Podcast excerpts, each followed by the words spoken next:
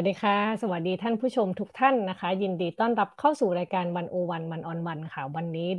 ปานิชโพสีวังชัยนะคะดำเนินรายการค่ะ ค่ะท่านผู้ชมคะเมื่อวันศุกร์ที่ 18 พฤศจิกายนที่ผ่านมานะคะ ท่ามกลาง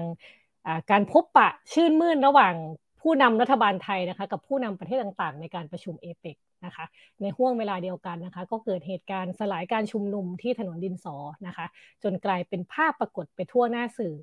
นะคะ จากเหตุการณ์ครั้งนั้นเนี่ยผู้ชุมนุมหลายคนนะคะได้รับบาดเจ็บรุนแรงนะคะ แล้วก็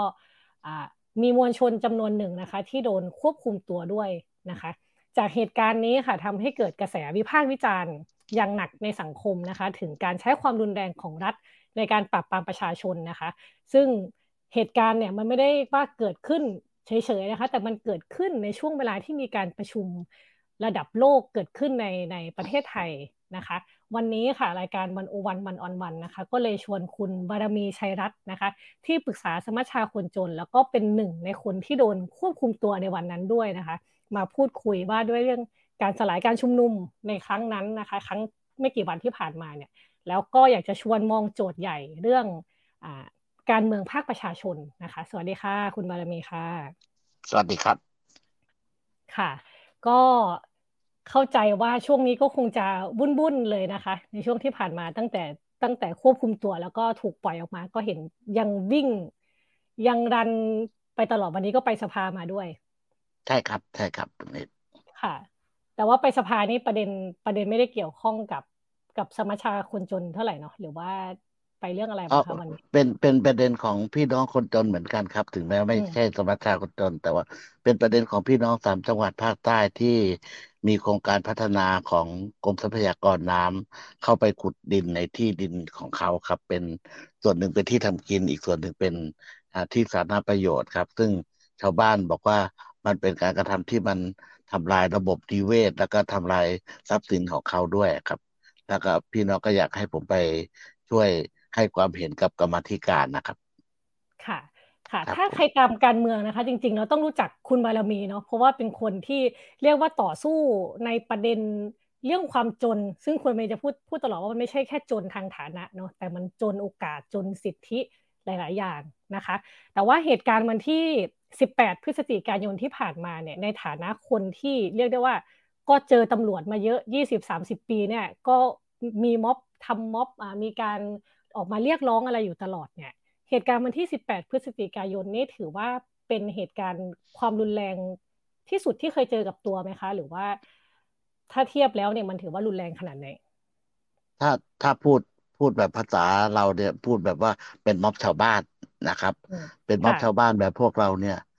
ไม่เคยเจอความรุนแรงแบบนี้มาก่อนครับสามสิบปีที่ผ่านมาเนี่ย เมื่อวานนี้มีการประชุมของสมัชชาคนจนของพ่อครัวใหญ่สมัชชาคนจนสรุปบทเรียนกันเนี่ย หลายคนครับ แม่แม่หลายคนที่ต่อสู้เรื่องเขื่อนปากมูลมานะคนที่ต่อสู้เรื่องเขื่อนแก่งเสือเต้นมาเขื่อนราศีสลายเนี่ยออกปากเหมือนกันหมดเลยครับว่า ในการต่อสู้เจอความรุนแรงมามากมายเพิ่งมีวันที่สิบแปดที่ผ่านมานี่แหละครับ ที่ได้ยินเสียงปืน เราเจอกระบอง เราเจอโล่เราเจอแก๊สน้ำตา เราเจอสเปรย์พริกไทยอะไรอย่างเงี้ยนะเจอกันมานักต่อนัก นะ เจอกันแบบที่เรียกว่า เอ่อไม่ได้ยี่ระอะไรแล้วอะไรเงี้ย แต่ไม่เคยเจอปืนครับ ครั้งนี้เป็นครั้งแรกครับที่เจอปืน พี่น้องก็ตกใจว่า เฮ้ย การนุชุมนุมของเราเนี่ยมันร้ายแรงถึงขนาดที่ต้องใช้ปืนมาไล่ยิงกันเลยทีเดียวหรือครับ ค่ะ จริง ๆ อาจจะพูดอธิบายให้เคลียร์นิดนึงว่าวันที่ม็อบวันที่ 18 พฤศจิกายนเนี่ย มันเป็นม็อบ อะไรบ้างคะคือมันจะมีม็อบหยุดราษฎรเอเปกแล้วก็หลาย ๆ กลุ่มเนี่ยมารวมตัวกันจะมีกลุ่มของไมค์กลุ่มของอะไรแบบเนี้ยช่วยช่วยเล่าให้ฟังนิดนึงว่าลักษณะของม็อบของวันนั้นมัน มันเป็นยังไงคือจริง ๆ แล้วเนี่ยนะครับ ก็เป็นเป็นเรื่องของภาคประชาชนพวกเราเนี่ยแหละครับ ภาคประชาสังคมส่วนใหญ่แต่ว่าส่วนใหญ่เนี่ย กลุ่มที่มาชุมนุมเป็นชาวบ้านเป็นหลัก ถ้าเทียบกับการชุมนุมของราษฎรครั้งก่อนๆเนี่ยกลุ่มกลุ่มที่มาชุมนุมจะเป็นคนรุ่นใหม่เป็นหลักนะครับ แต่อันนี้เนี่ยเป็นชาวบ้านเป็นหลักนะเป็นเป็นชาวบ้านเป็นหลักแล้วก็มีพวกคนรุ่นใหม่เนี่ย เข้ามาช่วยเสริมเข้ามาช่วยประกอบ เข้ามาช่วยจัดกิจกรรมทำกิจกรรมครับ ดังนั้นเนี่ยมันก็ถ้าถ้าเรียกกับแบบเราก็คือมันก็คือม็อบชาวบ้านนะครับ ถึงแม้จะใช้ศัพท์บอกคำว่าราษฎรเนี่ยก็คือให้ ก็ไปคุยกับทีมราษฎรก็ใช้แบบว่าให้มันเข้ากับสถานการณ์ของราษฎรที่ออกมาเคลื่อนไหวนะแต่ว่าไม่ได้มีวัตถุประสงค์เพื่อที่จะมาไล่รัฐบาลหรือว่ามาล้มเอเปกอะไรนะครับเพียงแต่ว่าวัตถุประสงค์จริง ๆ เราก็คือวัตถุประสงค์เพื่อที่จะมาประจานรัฐบาลครับ มาประจานมาเรียกร้องว่า ไอ้โครงการที่รัฐบาลอ่าผลักดันผ่านเอเปกเนี่ยว่า ไม่ว่าระบบเศรษฐกิจแบบไอ้อ่า อะไรนะครับ ECG ใช่ไหมครับมีเดี๋ยว ผมเลยลืมเลย อ่า อ่า B BCG BCG นะ BCG อ่า B ค่ะ B B BCG ครับ หรือว่าอ่าไม่ว่าจะเป็นเรื่องไอการป่าไม้เอเปกอะไรเนี่ยมันเป็นเรื่องที่เราเห็นว่ามันเป็นสิ่งที่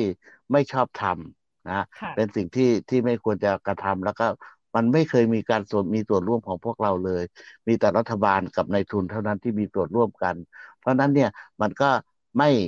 ไม่ชอบทำที่จะนำเข้าบรรสู่ในที่ประชุมเอเปกอ่าซึ่งดังนั้นเนี่ยอ่านายกเนี่ยซึ่งอาศัยเรื่องเหตุนี้เนี่ยเข้ามาเนี่ยมาผลักดันนโยบายของตัวเอง ให้เป็นนโยบายของเอเปกเนี่ยนายกก็ไม่มีความชอบธรรมที่เป็นประธานเอเปกด้วยอ่ารวมทั้ง ก็ไม่มีความชอบธรรมที่จะบริหารบ้านเมืองต่อไปด้วย เพราะว่าคุณใช้นโยบายของคุณอันนี้มามาเพื่อที่จะมาให้เอเปกเนี่ยเป็นตัวสแตมป์แล้วก็มาปิดปากประชาชน ให้ประชาชนยอมรับโครงการนี้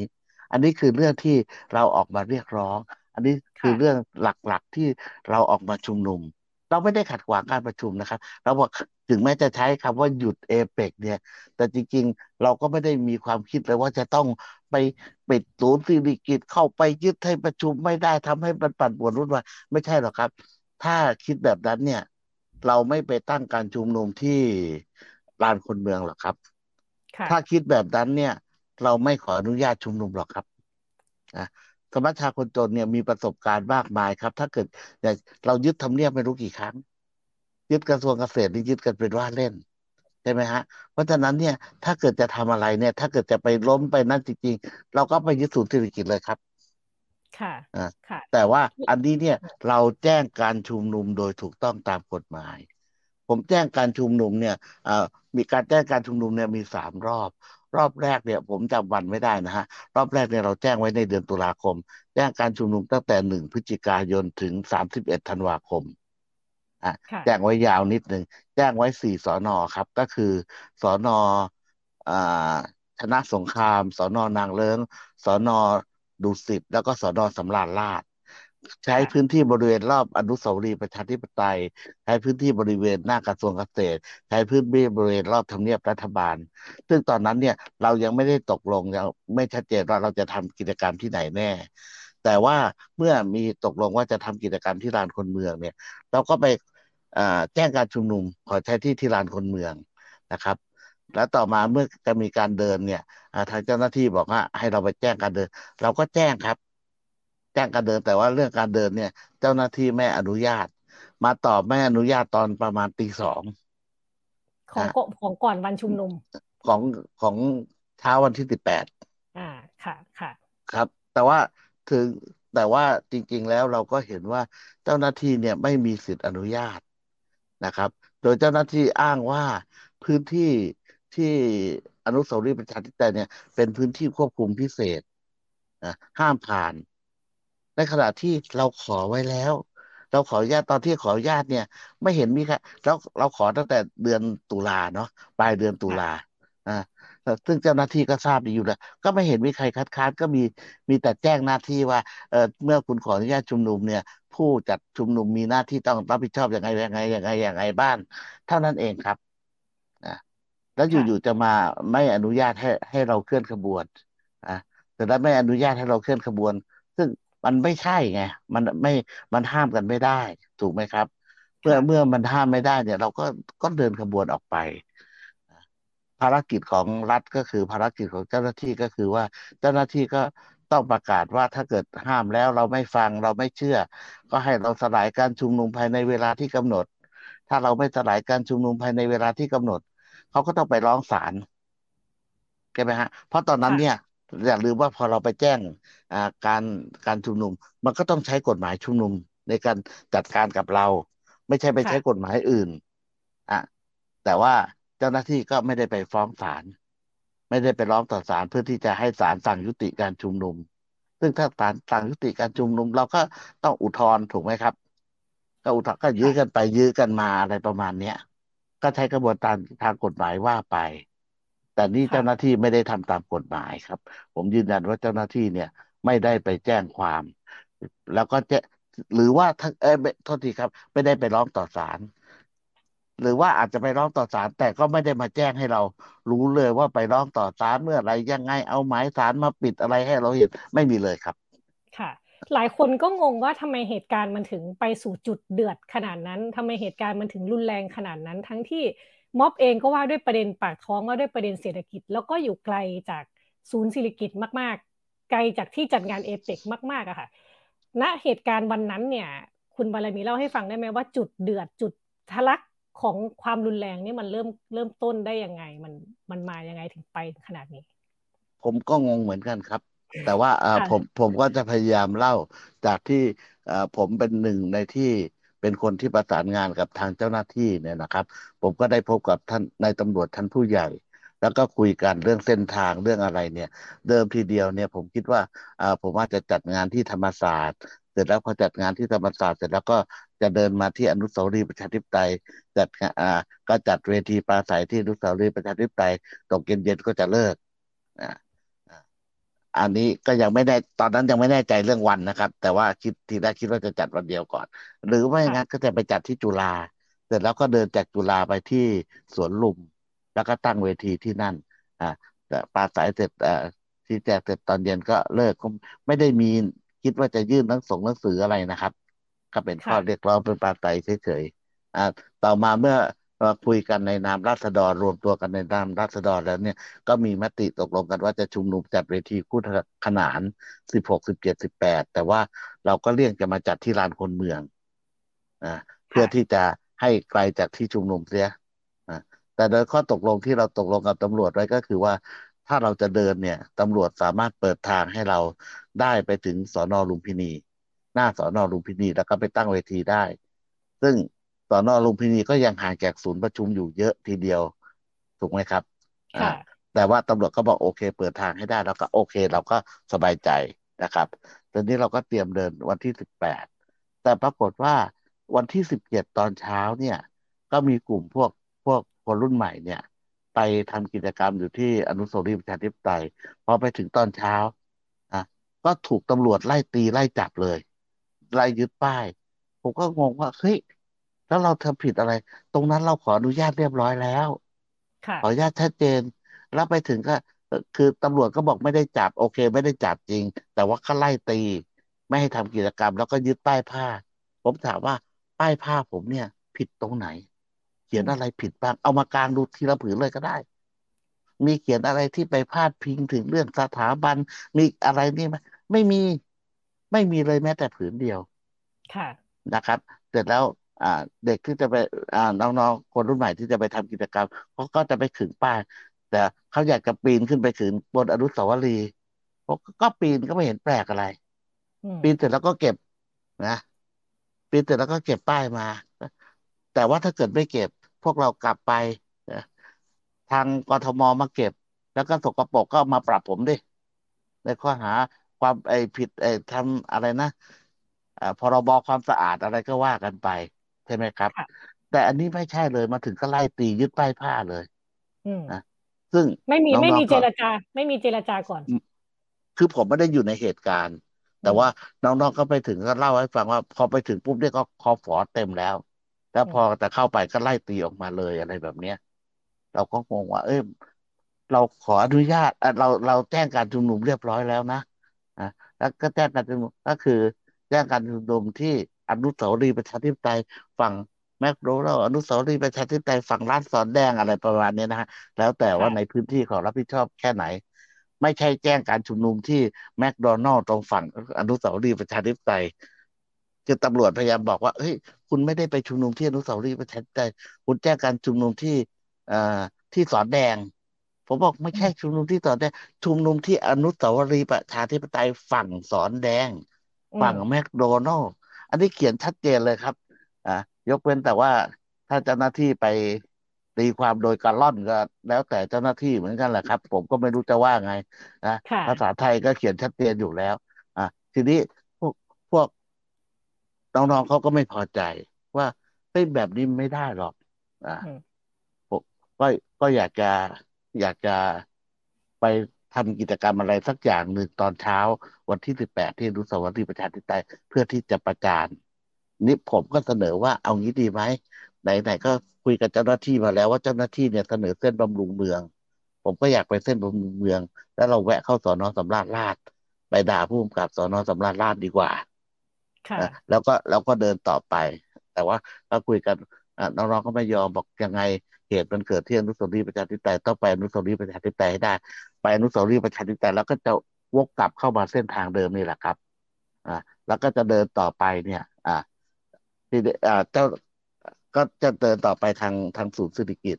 ทีนี้ตอนเช้าเลยเจ้าหน้าที่ก็มาประสานงานกับผม ทางตำรวจมาประสานงานกับผมถามเรื่องเส้นทาง ผมก็บอกว่าผมจะไปทางอนุสาวรีย์ประชาธิปไตยเขาก็บอกว่ามันเป็นพื้นที่ควบคุมพิเศษไปไม่ได้บอกไม่ได้ได้ไง คุณไม่ได้แจ้งอะไรเลย นะ เพราะว่าผมก็ขออนุญาตเรียบร้อย คุณจะมาประกาศตอนนี้มันก็มาลักไก่กันอะไรแบบนี้มันมันไม่แฟร์นะแต่ว่าเขาก็เขาพยายามโน้มน้าวให้ผมไป ผมก็บอกว่าเฮ้ยผมไปเดี๋ยวเดียวผมไม่ได้ไปอยู่นานเขาบอกไปไม่ได้ที่บอกไปไม่ได้ได้ไงมติตกลงกันแล้วว่าไปก็ต้องไปนะผมก็ยืนยันว่าเราต้องไป แต่ว่าผมไม่ได้บอกว่าเราจะอยู่ที่นี่ แล้วเขาถามว่าเสร็จแล้วจะไปไหนนะผมบอกว่าก็จะเดินไปนี่แหละครับ จะเดินไปที่อ่า ศูนย์เศรษฐกิจเขาถามบอกว่า พี่จะไปถึงศูนย์เศรษฐกิจเลยเหรอ ผมก็บอกว่าเฮ้ยแปดกิโล คุณคิดว่าผมเดินไหวไหมอ่าผมผมคงเดินไม่ไหวหรอกไปแปดกิโลเนี่ยอ่าเขาถามงั้นพี่ไปแยกเจริญผลได้ไหมผมบอกว่าเฮ้ยแยกเจริญผลใกล้ไปหน่อยมั้งผมขอเลยแยกเจริญผลไปอีกหน่อยแล้วกัน แต่ผมคงไปไม่ถึงศูนย์เศรษฐกิจหรอก ผมเดินไม่ไหวแน่ แต่ผมก็ไม่ได้บอกว่าจะไปที่ไหนนะแต่โดยในยะเนี่ย ผมคิดว่าเขาก็รู้กันได้ เลยจะแยกเจริญผลไปหน่อยหนึ่งก็คือไปที่หอศิลป์เป้าหมายของเราจริง ๆ ที่เราคุยกันไว้คือเราจะไปถึงหอศิลป์เราไปไม่ถึงศูนย์สิริกิตแน่มันไกลเกินไปนะครับสำหรับการเดิน อ่า แล้วก็มันก็จะเสียเวลาหมดเวลาไป เราก็กะว่าไปตั้งพักกลางวันกินอาหารกลางวันจัดเวทีที่ด้านเสร็จแล้วสัก อ่าประมาณสี่โมงเย็นก็กลับห้าโมงเย็นก็กลับอะไรประมาณนี้ไม่เกินนั้น ที่แรกวางไว้ว่าสักสองทุ่มกลับก็เดี๋ยวมันจะมืดเกินไปเอาแค่ทักสี่ห้าโมงเย็นก็พอตกก็ตกลงกันไว้แบบนั้นแต่ผมก็ไม่ได้บอกเจ้าหน้าที่บอกเจ้าหน้าที่เพียงแค่ว่าก็เลยแยกเจริญผลไปแค่นั้นเองนะครับ แต่แต่รับรองว่าไปไม่ถึงไปไม่ถึงสวนลุมแน่รับรองเลยค่ะอ่าทีนี้เจ้าหน้าที่ก็คุยกับผมอีกครั้งหนึ่งว่าไม่ให้ไปนุสาวรีย์ประชาธิปไตยผมไม่ได้ ผมขออนุญาตแล้ว ผมไม่ได้ทำผิดอะไรนะอ่าพวกพวกคุณเนี่ยต้องเปิดเปิดทางให้ผมรีบเปิดทางผมจะรีบเดิน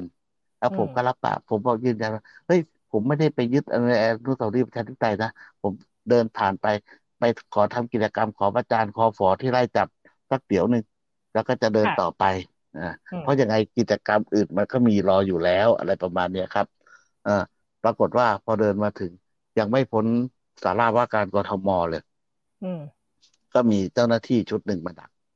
อันนั้นเราก็ไปเจราจาบอกว่าเขาปล่อยเราไปเถอะอะเปิดทางให้เราเถอะก็ก็คุยกันโอเค ชุดนั้นก็ถอยไป ก็ถึงมากับชุดที่ที่เจอกันชุดหลัง ที่เอารถมากั้นไว้อะไรประมาณเนี้ยนะผมผมเป็นคนนำการชุมนุมเองนะครับขึ้นรถปราศัยเอง ผมก็บอกว่าเฮ้ยให้ถอยเถอะก็คุยกับเจ้าหน้าที่ เจ้าหน้าที่ก็เงียบก็อะไรนะอะทีนี้ ทีมประสานงานก็ประสานงานอะไรทางเจ้าหน้าที่ก็ไม่ยอมทั้งสิ้น ไม่ยอมยังไม่พอยังขู่อีกต่างหาก อ่าอ่าอ่าทางทีมทีมการ์ดเขาบอกว่า อ่าถ้างั้นเนี่ย เดี๋ยวเขาจะดันจะดันรถก็ลองดันรถกันดูก็ดันดันจังหวะดันดันกันอยู่เนี่ย เออมันก็มีคนส่วนหนึ่งหลุดเข้าไป ในคอฟอ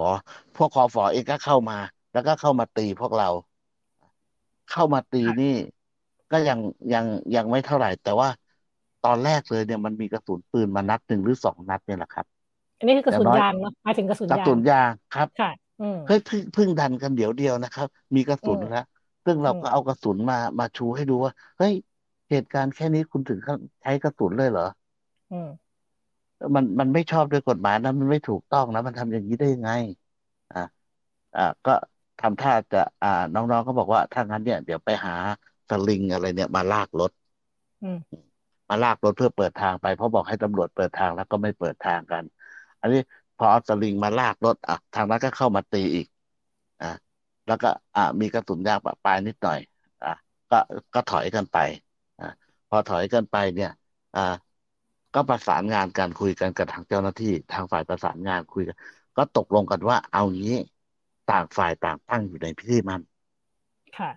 อ่าเมื่อต่างฝ่ายต่างตกลงกันว่าต่างฝ่ายต่างตั้งอยู่ในที่มันเนี่ย พวกผมก็ถอยการลงมาห้าเมตร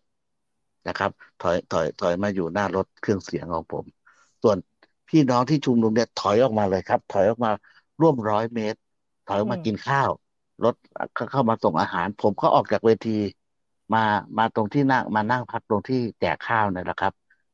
พอตั้งแจกข้าวตั้งแถวแจกข้าวผมก็เดิน ผมก็นั่งแซวคนที่มาเข้าคิวรับอาหารเนี่ยนะฮะคุยไปคุยมาเสร็จแล้วก็ก็ก็ไม่ได้คิดว่าจะมีเหตุการณ์อะไรเกิดขึ้น เพราะว่าตกลงกันไว้แล้ว ตกลงกันไว้ถึงขนาดว่าในแผนของพวกผมก็คือว่าหลังจากที่กินข้าวอิ่มแล้วเนี่ย จะถอยออกมาอีกหน่อยหนึ่งนะครับแล้วชาวบ้านก็จะถอยไปอีก แล้วก็จะมีทีมปฏิบัติการมาปฏิบัติการนิดหน่อย เสร็จแล้วก็จะตั้งเวทีตรงนั้น แล้วก็ประประกาศแถลงการ แล้วก็จะเลิกภายในบ่ายสามอืมอ่าแล้วมันไปสู่จุดโดนควบคุมตัวยังไง เอางี้ดีกว่าข้ามว่าพี่บารมีโดนตำรวจจับเลยเออคือผมก็นั่งเอ่อระหว่างที่นั่งกินข้าวอยู่เนี่ยนะครับ ก็อยู่ๆก็มีเสียงตีเสียงยิงอะไรกันขึ้นมา แล้วคนก็วิ่งมาจากข้างหน้า วิ่งมาเลยครับ ทีนี้เจ้าหน้าที่เนี่ยก็ตีขึ้นมามามาถึงผมเลย มาถึงผมผมเองเนี่ย ผมรอดไปแล้ว ผมหนีรอดไปแล้ว แต่ว่ามีคนบอกว่าไอ้น้องผมคนหนึ่งเนี่ย โดนตีล้มอยู่ ค่ะอ๋อผมก็วิ่งย้อนกลับไปดู ไปเจอผมน้องผู้ชายคนหนึ่งนะฮะตัวใหญ่ๆหน่อยที่ถูกยิงที่ที่หน้าท้องอะ อ่าเป็นเป็นคนที่ทำงานกับผมเอง ถูกยิงผมเห็นผมก็โกรธเลยว่าเฮ้ยทำไมต้องทำรุนแรงกันขนาดนี้ ผมก็ผลักเข้าไปผลักเข้าไปเขาก็เลยจับผมไว้ นั่นแหละครับแล้วก็เป็นเหตุที่จับขึ้นมาหลังจากนั้นเนี่ยผมผมก็ไม่ไม่ทราบเหตุการณ์อีกว่าว่าเป็นยังไง หลังจากที่ที่ถูกจับมาที่ทุ่งสองห้องครับผมก็ไม่รู้ว่าเหตุการณ์อะไรเกิดขึ้นทำไมถึงอยู่ๆถึงออกมาตีกันแบบนี้ทั้งที่ตกลงกันแล้วว่าต่างฝ่ายจะอยู่ในที่มั่นอันนี้ที่เหตุการณ์ที่ผมทราบครับ ค่ะ คือถ้าดูแบบนี้แล้วเนี่ย คือหลายคนก็ก็งงมากว่า คือทำไมท่าทีของรัฐมันถึงดูก้าวร้าวมาก ๆ คือคือนึกว่าจะเลิกก้าวร้าวไปแล้ว ในความหมายว่าเหตุการณ์มันดูเหมือนจะสงบศึกกันมาประมาณหนึ่งอะไรเงี้ย คือถ้าดูท่าทีอย่างนี้คุณมันมีมองว่าอ่ามันสะท้อนวิธีคิดของรัฐยังไงอ่าทำไมรัฐถึงถึงเลือกใช้ไม้ไม้นี้มันมันพอมีทางเลือกให้การประนีประนอมไหมคะคือผมไม่แน่ใจว่ามีตำรวจบางคนผู้ระดับผู้บังคับบัญชาบางคนฉวยโอกาสหรือเปล่า เพราะมีคำสั่งสับเปลี่ยนกำลังนะฮะที่ตอนที่ถูกตีสองครั้งแรกเนี่ยคอฟอที่เข้ามาตีเราสองครั้งแรกเนี่ย เป็นคอฟอที่ไม่ได้มีไม่ได้มีปกสีเขียว ไม่ได้มีผ้าพันคอสีเขียว แต่ชุดที่สามที่เข้ามาจับผมเนี่ย เป็นชุดที่ผ้าพันคอสีเขียว แล้วชุดนี้เข้ามาเนี่ยเป็นชุดที่คุยด้วยน้ำเสียงอีกเรื่องหนึ่งคุยด้วยน้ำเสียงที่กระด้างคุยด้วยน้ำเสียงที่เหมือนผมเป็นเป็นข้าศึก เหมือนกับผมเป็นคนที่ต้องต้องฆ่าให้ตายต้องอะไรประมาณนั้นพูดแบบว่าเฮ้ยกูนี่แหละของจริง เมื่อกี้ไม่ใช่ อ่า อันนี้อันนี้ผมได้ยินกับหูเลยนะครับอ่าซึ่งซึ่งซึ่งคำนี้ก็ปรากฏปรากฏในคลิปหลายคลิปเหมือนกัน ประโยคที่ว่ากูนี่แหละของจริงครับ แล้วคืออะไรล่ะ อะไรคือของปลอมอะไรคือของจริง อ่า แสดงว่าชุดคอฟอชุดแรกกับชุด ชุดท้ายๆเนี่ยคนละชุดกัน คนละชุดครับ ถ้าดูจากภาพบันคอนี่คนละชุดกันคนละชุดคนละชุดแน่นอนครับ คนละชุดแน่นอน มีทักษะมีอะไรที่ต่างกันนะครับ แล้วก็เป็นคนที่ถือปืนอ่าเป็นคนที่ถือปืนด้วยแล้วแล้วก็ใช้มาตรการแบบรุนแรงมากนะฮะคอฝอที่แรกยังยังตีที่ตัวยังตีที่แขนนะครับ แต่นี่ตีที่หัวนะฮะอืมอ่า เพราะฉะนั้นเนี่ย ซึ่งใครคือคนที่สั่งกำลังคอฝอตรงนั้น ผมคิดว่าคนคนนั้นแหละ ที่ต้องการให้เกิดเหตุการณ์รุนแรงขึ้น ซึ่งเราต้องหาตัวให้เจอว่าคนคนนั้นเป็นใครตำรวจผู้นั้นเป็นใครที่สั่งการซึ่งผมคิดว่าเป็นตำรวจชั้นผู้ใหญ่ พอสมควรที่จะสั่งการถึงขนาดนั้นได้ ถ้าไม่ใช่ตำรวจชั้นผู้ใหญ่ไม่กล้าสั่งการขนาดนั้น เพียงแต่ว่าเขาจะมีความกล้าหาญที่จะรับผิดชอบ แสดงตัวออกมารับผิดชอบหรือเปล่าเท่านั้นเองครับซึ่งผมคิดว่าคนอย่างเขาคงไม่กล้านะฮะ โอเค เมื่อกี้เราเห็นกลยุทธ์ที่เกิดขึ้นในท้องถนนเนาะแต่ทีนี้คุณบารมีเนี่ยเป็นคนที่ได้เข้าไปเจอตำรวจ ถูกควบคุมตัวในสถานีตำรวจ คือไปที่สถานีตำรวจถูกไหมคะถูกครับ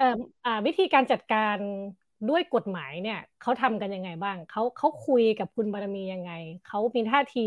เกลี้ยกล่อมเหมือนอย่างที่โคฟอทำในถนนไหมมีวิธีคุยกันยังไง แล้วก็คุณบารมีเนี่ยออกมาคนสุดท้ายด้วย ที่ถูกจับไปยี่สิบห้าคนเล่าเหตุการณ์ให้ฟังนิดนึงค่ะเอ่ออย่างนี้ครับพอไปถึงทุ่งสองห้องเนี่ย เนื่องจากสอนอทุ่งสองห้องมันไม่ใช่เจ้าของพื้นที่เขาเป็นแค่ให้ใช้สถานที่เนี่ยนะครับเอ่อผู้กำกับทุ่งสองห้องก็ก็คุยก็คุยด้วยด้วยดีนะครับ คุยกับผมอย่างดีเลยทีเดียวนะครับ รวมทั้งนั่นผู้ผู้ผู้ผู้การด้วยนะครับ ผู้การที่มาดูผู้ผมจำไม่ได้แล้วผู้การอะไรเรียกกันผู้การต้นผู้การต้นเนี่ยนะฮะท่านก็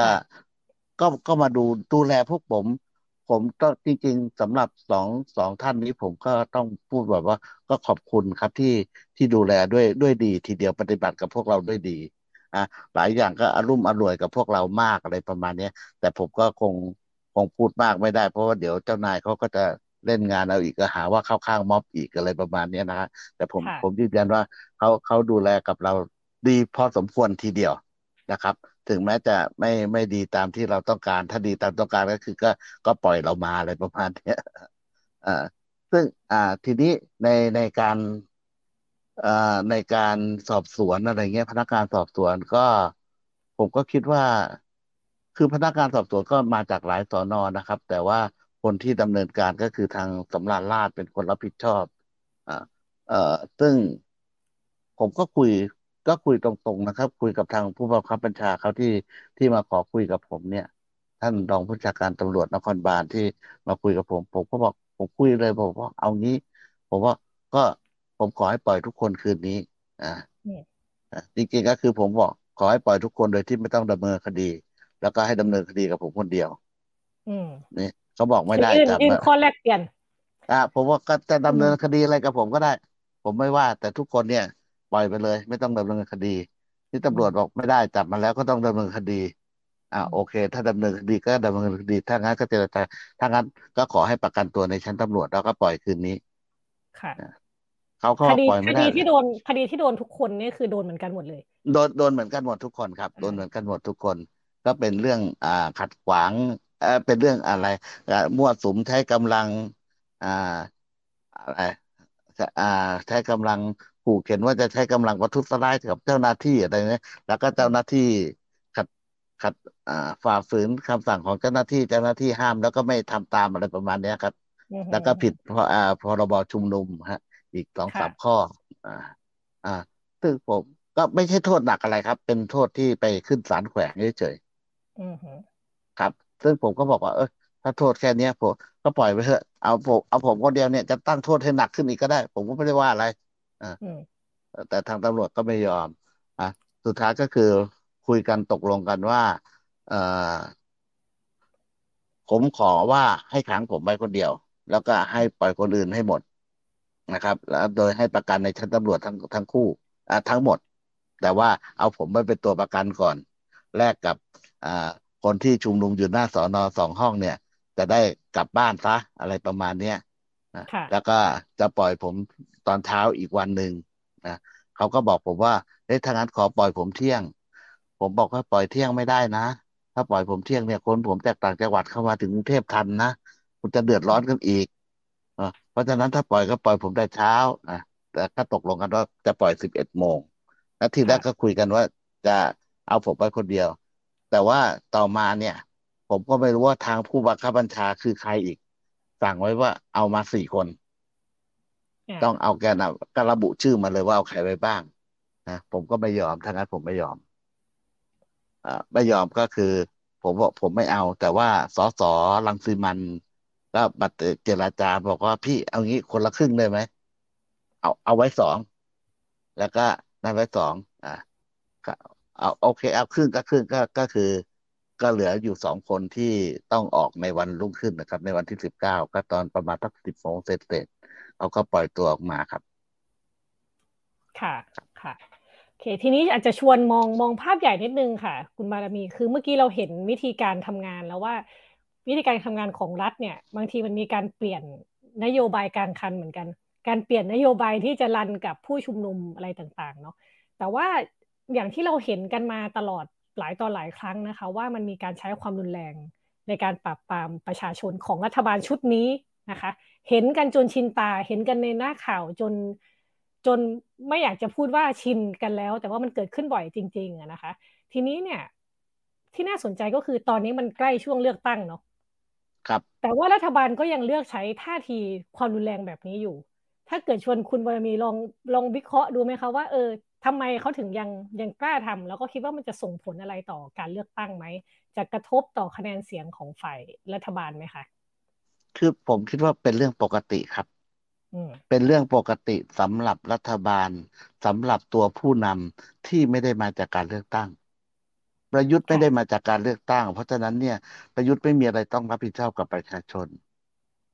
นะไม่มีอะไรที่ยึดโยงกับประชาชนนะแต่ถ้าเกิดเป็นคนอื่นที่มาจากการเลือกตั้งเนี่ย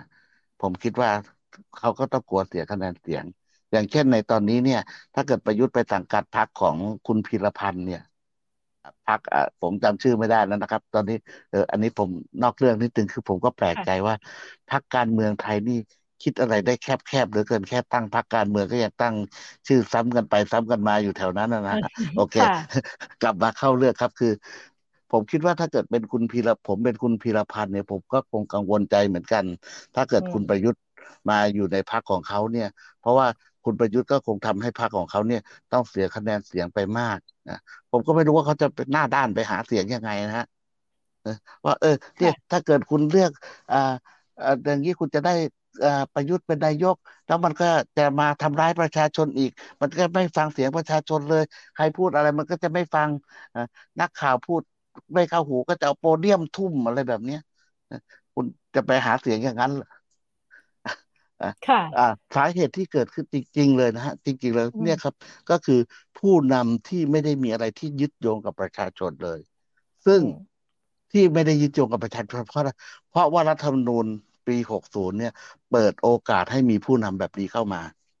เป็นรัฐธรรมนูญที่เลวร้ายที่สุดฉบับหนึ่งที่เคยมีมานะครับ เป็นรัฐธรรมนูญที่ไม่เคยเห็นหัวประชาชนเลยเพ ราะฉะนั้นเนี่ยถ้าพูดถึงว่าจะไปยังไงต่อไปเนี่ย สิ่งสำคัญที่สุดก็คือว่าต้องหรือต้องแก้ไขต้องเขียนรัฐธรรมนูญฉบับใหม่ ให้เป็นรัฐธรรมนูญของประชาชน อย่างน้อยก็ต้องเท่ากับรัฐธรรมนูญปี 40 ค่ะครับงั้นถ้าอย่างนี้มันจะพูดได้ไหมว่าเขาฝ่ายรัฐบาลอาจจะคิดว่ากติกานั้นอยู่ข้างเขาอยู่ ดังนั้นก็เลยอาจจะไม่จำเป็นว่าต้องไปแคร์มากว่า จะเสียคะแนนจากประชาชนหรือเปล่าจากการใช้ความรุนแรงในการปราบปรามคือผมคิดว่าทั้งสองส่วนนะครับ ทั้งฝ่ายรัฐบาลเองทั้งเจ้าหน้าที่ตำรวจด้วย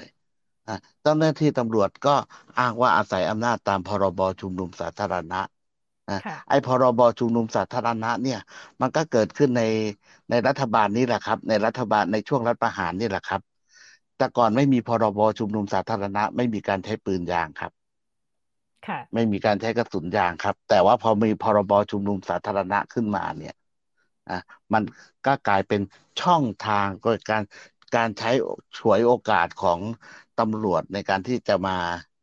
ทำร้ายประชาชนได้ง่ายขึ้น พรบนี้เนี่ยออกมาโดยที่การสนับสนุนของกรรมการสิทธิ์ที่ดรอมราพงษาพิษเป็นกรรมการสิทธิ์เป็นประธานกรรมการสิทธิ์สมัยนั้นนะฮะสนับสนุนให้เกิดกฎหมายนี้ขึ้นมา ซึ่งผมก็แปลกใจว่าทำไมกรรมการสิทธิ์ถึงไปสนับสนุนให้เกิดกฎหมายที่เกิดการละเมิดสิทธิ์แบบนี้ขึ้นมานะแต่เพราะฉะนั้นเนี่ยไอ้พอไอ้พรบชุมนุมสาธารณะนี่ก็ต้องถูกยกเลิกไปด้วยเหมือนกันครับ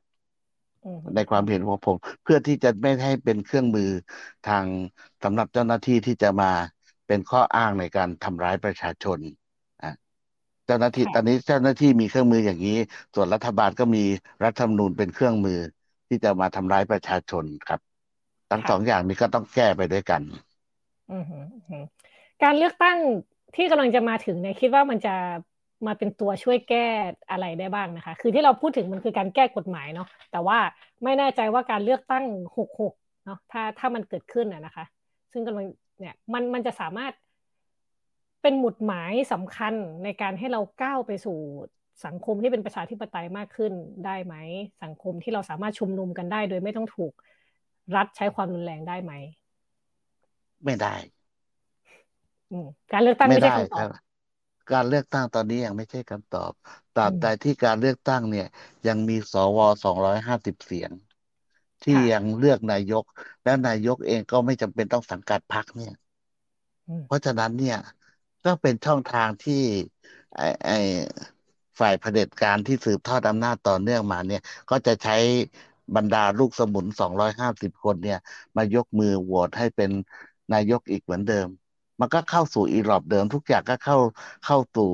วงร่องเดิมเหมือนเดิมครับ ไม่ได้เกิดอะไรขึ้นมา เพราะนั้นถ้าจะเกิดอะไรขึ้นมาก็คือว่าในการเลือกตั้งครั้งนี้เนี่ย รัฐบาลพรรคการเมืองทุกพรรคควรจะต้องให้สัตยาบันหรือว่าทำสัญญาประชาคมกับพี่น้องประชาชนว่าเลือกตั้งเข้าไปแล้วเนี่ย จะต้องแก้รัฐธรรมนูญใหม่ จะต้องเขียนรัฐธรรมนูญใหม่ รัฐธรรมนูญที่ปรับโครงสร้างทางการเมืองใหม่ปรับโครงสร้างทางการเมืองใหม่ ที่ทำให้เกิดความขัดแย้งให้น้อยที่สุดโครงสร้างทางการเมืองที่สำคัญอันหนึ่งก็คือ ปรับเรื่องอ่าหนึ่งจะทำยังไงให้ ฝ่ายนิติบัญญัติสามารถที่จะตรวจสอบฝ่ายบริหารได้อย่างจริง ๆ จังๆ ไม่ใช่ฝ่ายนิติบัญญัติเป็นริ้วล้อหรือลูกไล่ของฝ่ายบริหาร โดยเฉพาะสวที่มาจากการแต่งตั้ง หรือว่าฝ่ายตุลาการ ฝ่ายตุลาการก็ควรที่จะมีที่มาที่ยึดโยงกับประชาชน ตอนนี้ฝ่ายตุลาการลอยไม่ได้ยึดโยงอะไรกับประชาชนเลย ฝ่ายตุลาการก็เลยไม่ได้เห็นหัวประชาชนเลย นะอีกอันหนึ่งคือบรรดาพวกองค์กรอิสระทั้งหลายนะก็ควรจะต้องเป็นอิสระอย่างแท้จริง แล้วก็ควรที่จะต้องมีอำนาจสักอำนาจหนึ่งในอำนาจอธิปไตยเนี่ย ที่แบ่งเป็นสามอำนาจก็อาจจะแบ่งเป็นอำนาจสำหรับที่จะมารองรับองค์กรอิสระ เพื่อที่จะได้มีอิสระแท้จริงในการที่จะกำกับ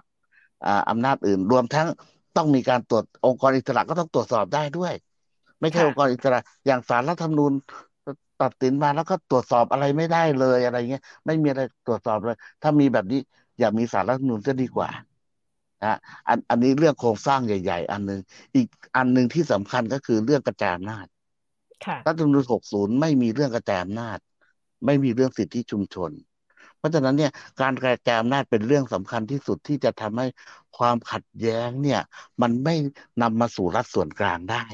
ราะส่วนกลางเพราะมันกระจายอำนาจไปให้ท้องถิ่น ไปให้ชุมชนที่สามารถที่จะจัดการได้ดูแลตัวเองได้ มีปัญหาอะไรที่เกิดขึ้นเนี่ย ก็สามารถที่จะหารือกันภายในได้ ไม่งั้นทุกเรื่องก็ต้องวิ่งมาหารัฐบาลหมด ค่ะ ครับ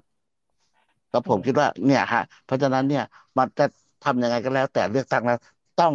ทำให้เกิดสัญญาประชาคม ซึ่งตอนนี้เนี่ยสมัชชาคนจนเราเนี่ยนะครับ เราก็ทำเขียนรัฐธรรมนูญคนจนขึ้นมานะฮะรัฐธรรมนูญคนจนเราก็คือ เราเขียนแล้วล่ะครับเลยเขียนแล้วตั้งแต่ปี 2560 แล้วตั้งแต่2559 แล้วว่า รัฐธรรมนูญที่ออกมาเนี่ยเป็นรัฐธรรมนูญที่ที่ที่เลวร้ายมาก เพราะฉะนั้นเนี่ยเราก็เลยติดตามแล้วก็เฝ้ามาตลอดว่าทำกระบวนการมาตลอดว่า เราจะต้องร่างรัฐธรรมนูญที่มีที่มาจากประชาชนยังไง ซึ่งตอนนี้เนี่ยเราก็รวบรวมขึ้นมาเป็นรัฐธรรมนูญคนจน ก็มีเนื้อหาของเราระดับหนึ่งแล้วเราก็จะนำเสนอวันที่สิบสิบเอ็ดที่ธันวาที่จะถึงนี้ แล้วเราก็อยากจะเชิญ อันนี้ก็ถือโอกาสประกาศเชิญชวนหัวหน้าพักการเมืองทุกพักด้วยนะครับ ที่ฟังอยู่นะครับ ก็คืออยากจะเชิญชวนให้มาร่วมทำสัญญาประชาคมร่วมกับเรา ว่าหลังจากการเลือกตั้งที่จะถึงนี้แล้วเนี่ย เราจะมาร่วมการแก้ไขรัฐธรรมนูญให้เป็นประชาธิปไตยมากขึ้น ให้เกิด พักการเมืองให้เกิดนักการเมืองที่ยึดโยงกับประชาชนมากขึ้น ให้ทำให้บ้านเมืองของเราเนี่ย เป็นประชาธิปไตยให้มากขึ้นด้วยครับผมค่ะ พอพูดแบบนี้เนี่ย ถามถามกันตรงๆเลยค่ะนะ คุณบารมีเนี่ยรันอยู่ในการเมืองภาคประชาชนรันม็อบต่อสู้มาตลอดยี่สิบสามสิบปีเนี่ย เอาจริง ๆ เนี่ยคิดว่าพลังของภาคประชาชนเนี่ย มันจะสามารถผลักดันให้ให้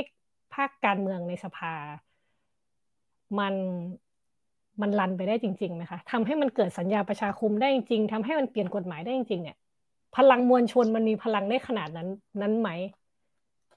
ถ้าพลังมวลชนรวมตัวกันได้จริง ๆ ก็มีพลังขนาดนั้นครับ แต่ว่าอันนี้เราก็ต้องยอมรับความจริงว่า เราก็ไม่ได้มีพลังขนาดนั้นนะครับ แล้วก็ด้วยปัญหาหลายๆอย่างนะครับด้วยโดยเฉพาะปัญหาเศรษฐกิจเนี่ย มันทำให้คนจนเราเนี่ยไม่สามารถที่จะออกมาอ่า เรียกร้องสิทธิอันพึงมีพึงได้ของเราได้อย่างเต็มที่ข้อจำกัดในทางทำมาหากินของเราเนี่ย มันทำให้พลังของเราเนี่ยอ่อนด้อยไปมากอ่าสิ่งที่สำคัญมันก็คือมันก็ต้องมีพลังอื่น ๆ ด้วยครับ ที่มาช่วยเราอ่าพลังของคนรุ่นใหม่ที่ตระหนักในเรื่องสิทธิเสรีภาพเนี่ยก็ต้องออกมาช่วยผลักดันให้เกิดรัฐรุ่นใหม่ พลังของพวกอ่านักวิชาการ ที่อยากเห็นบ้านเมืองที่เป็นประชาธิปไตยก็ต้องออกมาช่วยกัน พลังของสื่อมวลชน ที่อยากเห็นบ้านเมืองเป็นประชาธิปไตยเนี่ยก็ต้องออกมาช่วยกัน ทุกฝ่ายครับ ทุกฝ่ายเราต้องร่วมมือกัน สร้างประชาธิปไตยที่ให้เป็นประชาธิปไตยของคนจนเออของประชาชน สร้างรัฐนูนเป็นของประชาชน ตอนนี้เนี่ยผมทำรัฐนูนคนจนทำไมที่ผมทำรัฐนูนคนจน เพราะผมตีขอบไปว่า อันนี้คือความต้องการของเรา ซึ่งผมพร้อมที่จะไปสู้กับคนอื่น แล้วเราก็มาดีเบตกัน ให้ให้มันเป็นถกเถียงกัน ให้เกิดเป็นรัฐนูนของประชาชนขึ้นมาจริงๆครับ ก็อยากจะเชิญชวนทุกฝ่ายเลยครับ ทุกฝ่ายที่จะมีรัฐนูนฉบับในทุนขึ้นมาด้วยก็ได้ จะมีรัฐนูนฉบับพระสงฆ์ขึ้นมาด้วยก็ได้ แล้วเรามาถกเถียงดีเบตกันให้เวทีถกเถียงดีเบตแลกเปลี่ยนกันเพื่อให้เกิดรัฐนูนที่ดีขึ้นมา ดีกว่าที่จะไปให้ คนไม่กี่คนไปยกร่างกฎหมายอะไรก็ไม่รู้ขึ้นมา เพื่อที่จะรับใช้ชนชั้นปกครอง ซึ่งทำให้พวกเราเดือดร้อน ชีวิตทุกคนก็ไม่มีความสุขนะตอนนี้ชีวิตคนจนเดือดร้อนมาก ต่อไปถ้าเกิดคนจน